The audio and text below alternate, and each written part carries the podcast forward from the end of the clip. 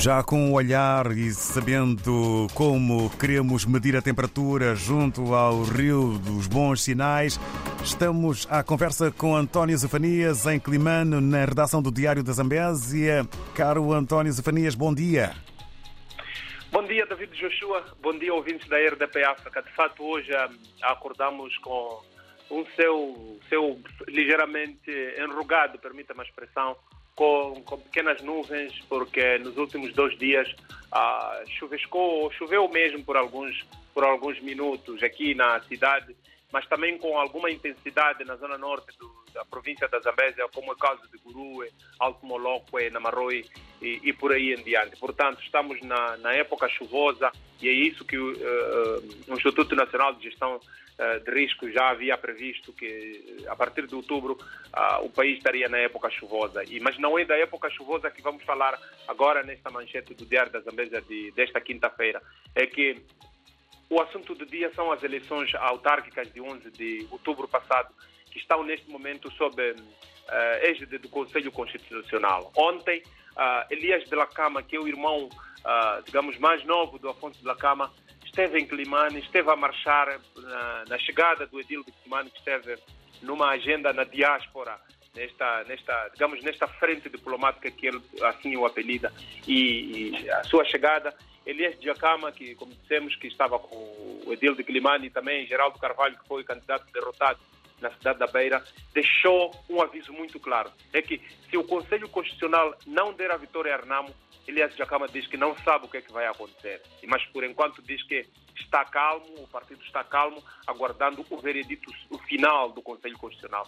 Esta é uma manchete que o Diário da Zambésia tem numa fotografia uh, estampada com uma multidão a fundo em que Elias de Lacama teve direito à palavra no aeródromo de Climane a quando da chegada de Manuel de Araújo. É que, e preciso frisar que ontem o Conselho Constitucional pediu eh, em nota à Comissão Nacional de Eleições para dentro de 24 horas, cujo prazo expira hoje, eh, quinta-feira, a entrega de 39 editais. Por que 39 editais de Climané? Que a contestação do Partido Renamo centra-se nesses 39 editais que foram excluídos a quando do apuramento ah, intermédio, neste caso o apuramento feito na cidade de Climane, que deu vitória ao Partido Frelimo. E é por isso que a Renamo contesta e o Conselho Constitucional voltou novamente a pedir estes editais para comprovar de fato onde é que, eh, como é que estes números foram apurados quando os 39 editais não foram inclusos na contagem. Há uma ansiedade, há uma expectativa no sentido de ver estes resultados a mudarem, mas Elias Jacama, por isso dizemos, já avisou que passo a seguir já não se vão responsabilizar pelas consequências. Uma notícia triste também que abre hoje o Diário da Zambésia, aliás faz capa do Diário da Zambésia, que uma jovem tirou a sua própria vida por questões ah, amorosas.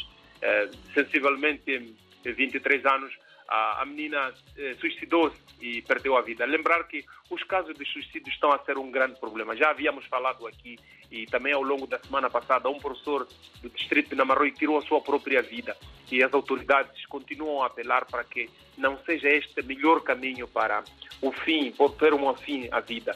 E, mas eh, cada dia que passa estamos a ter casos a, a, aumentar. As horas extras continuam um problema. O diretor, aliás, o diretor do Serviço Provincial de Economia e Finanças diz que não sabe se há dinheiro para pagar os professores e profissionais de saúde ou não. Por isso continua uma incógnita essas horas extras.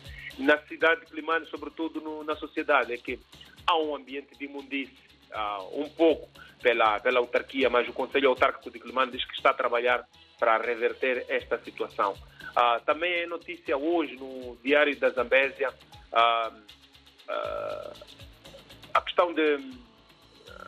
Deixa-me só ver aqui.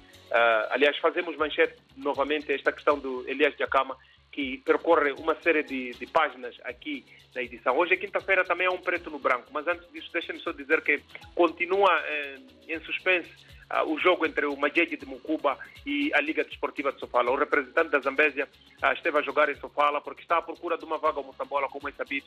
A Zambésia está fora desta, desta roda de futebol de alta competição. Por isso, a Zambésia quer voltar, mas o jogo entre Majeje de Mucuba e Liga Desportiva de Sofala está, está suspenso porque não terminou, ou seja, terminou os 89 minutos havendo aqui alguns indícios de que o Madrid reclama.